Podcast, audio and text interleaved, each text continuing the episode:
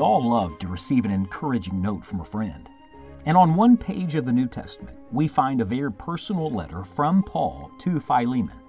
This brief note to a friend is full of doctrinal truth and practical help for us all. Open your Bible and your heart today as we come to the book of Philemon. Let's join Scott Pauley now as we study God's Word together.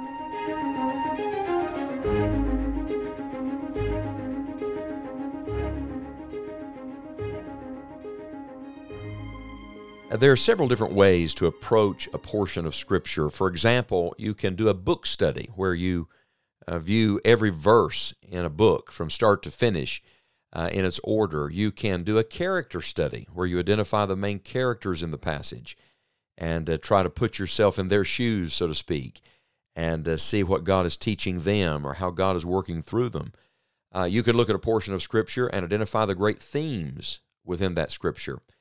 We're beginning a brand new study today, and we're going to do all of the above. We are going to study an entire book, uh, which is only one chapter long. We are going to identify all the main characters and learn something from their lives.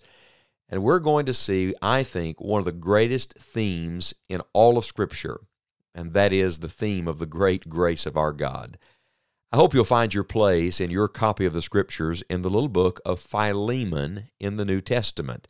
This is an amazing book. It is sandwiched in our Bible between the pastoral epistles and the book of Hebrews. And I think far too often it is terribly neglected.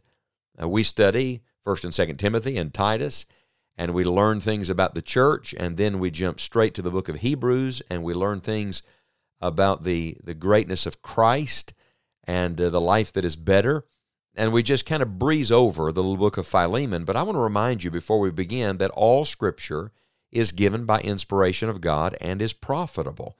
And this one page in our New Testament, the book of Philemon, is packed full of truth that all of us need at this moment. Now, if you're looking at the book of Philemon, you'll see it's only 25 verses long. Uh, let me read just a verse or two to tell you how it begins.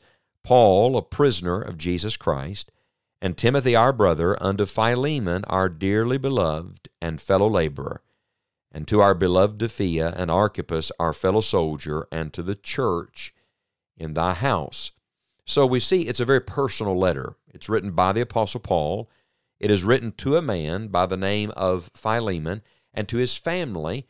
And Paul even references the church family. We'll come back to that thought and talk more about it in a future study. And then uh, immediately, once he announces who he's writing to, the next word in verse 3 is the word grace. Grace to you and peace from God our Father and the Lord Jesus Christ. And then the last verse, verse 25, says, The grace of our Lord Jesus Christ be with your spirit. Amen.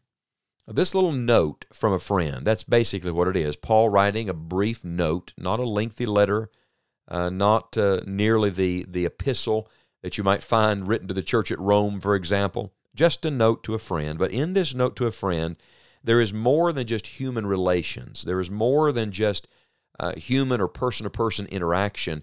There's a wonderful revelation of the grace of our God. I remember years ago in college, I had a Bible teacher that said you can take any portion of Scripture and approach it this way What is the setting? What is the story? And what is the significance? So let's use that today, shall we? First of all, what is the setting of the little book of Philemon? The setting is that Paul is in jail. Like so often, he's in prison, he's in Rome, and while he's in prison, he crosses paths with a man in the good providence of God and has the joy of seeing him come to faith in Christ. That man is a man by the name of Onesimus. At some point in their conversation, uh, Paul discovers that he knows the man that Onesimus used to work for, the man that Onesimus has run away from, and yes, that man was Philemon. And so, uh, even in the setting of the story, in the context of the text, there's a reminder that God is in the details. I've heard so many people through the years use that old adage uh, that the devil's in the details.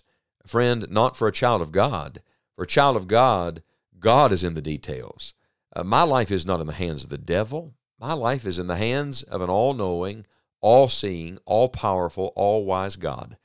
And uh, I think in no other book is that seen any more plainly than in the little book of Philemon. Even the setting has a spiritual truth, and it is this God is on his throne. He's ruling the good, he's overruling the evil. He has a way of working in Paul's life while he's in prison. He has a way in working for Philemon even when he's been done wrong. He has a way of working in Onesimus's life even when he's on the run. And so that's the setting of the book. The story of the book is this Onesimus, who was a servant to Philemon, at some point decided he was going to leave. Perhaps he stole from him, uh, but certainly he stole time because he ran away. He ran to the great metropolis of Rome. Like so many people today who think they can just escape, they can get away, nobody will see them there. Oh, my friend, God sees you everywhere. The psalmist said, If I ascend up into heaven, thou art there. If I make my bed in hell, behold, thou art there. In other words, wherever you go, God sees you. He has his eye on you. And so here he is trying to get lost in Rome, but God meets him there. And God has a preacher by the name of Paul ready to give him the gospel. And when Onesimus hears the message of Jesus Christ, Onesimus becomes a believer. Now, the amazing part of the story is that his previous master, Philemon, was also a believer and a personal friend of the Apostle Paul. So Paul sends him back home with a letter, and the letter in his hand is now what we call the book of Philemon. It was a letter of pardon, a letter of forgiveness, a letter of restoration. Do you need forgiveness today? Do you know someone that needs to be forgiven today? Because this story is not just about Paul and Philemon and Onesimus. This story is about me. This story is about you. And ultimately, this story is about the God of all grace and the Lord Jesus Christ who makes that possible. And so we see not only the setting and the story, but we see the significance of this little note to a friend.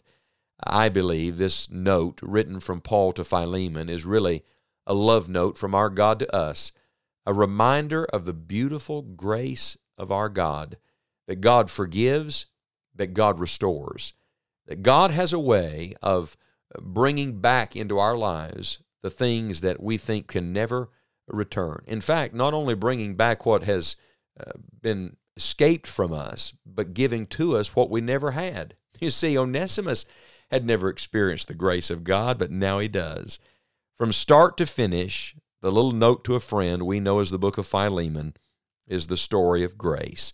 It opens in verse 3 with grace and it closes in verse 25 with grace. 333 words filled with the grace of God. And isn't that what we all need? You see, everybody needs two things. Number one, everybody needs to receive grace. And number two, everybody needs to relay grace. Do you need to receive the grace of God today? If you've never trusted Jesus as your personal Savior, I want to remind you that the Bible says it's for by grace you're saved through faith, and that not of yourselves, it is the gift of God, not of works, lest any man should boast. Friend, you can be saved by God's marvelous grace today. Put your faith in Him. Maybe you're a believer and you've been saved by grace, but you need fresh grace at this moment. I want to remind you that we stand in the grace of God, and His grace is all sufficient. The grace of God is not just to be received, it's to be relayed. So think with me just a moment. Is there anyone today you need to show the grace of God to? Someone you need to forgive? Someone you need to be reconciled with? Is there some lost person that will cross your path today that needs the message of hope like Onesimus did, that needs to hear about the grace of God? Uh, put yourself in the story. Whatever your setting, put yourself in the story and allow the grace of God to be real in you and through you today. Let this brief note to a friend become a way of life for you. I look forward to our study together over the next few days and hope you'll read the book for yourself and discover the grace of God.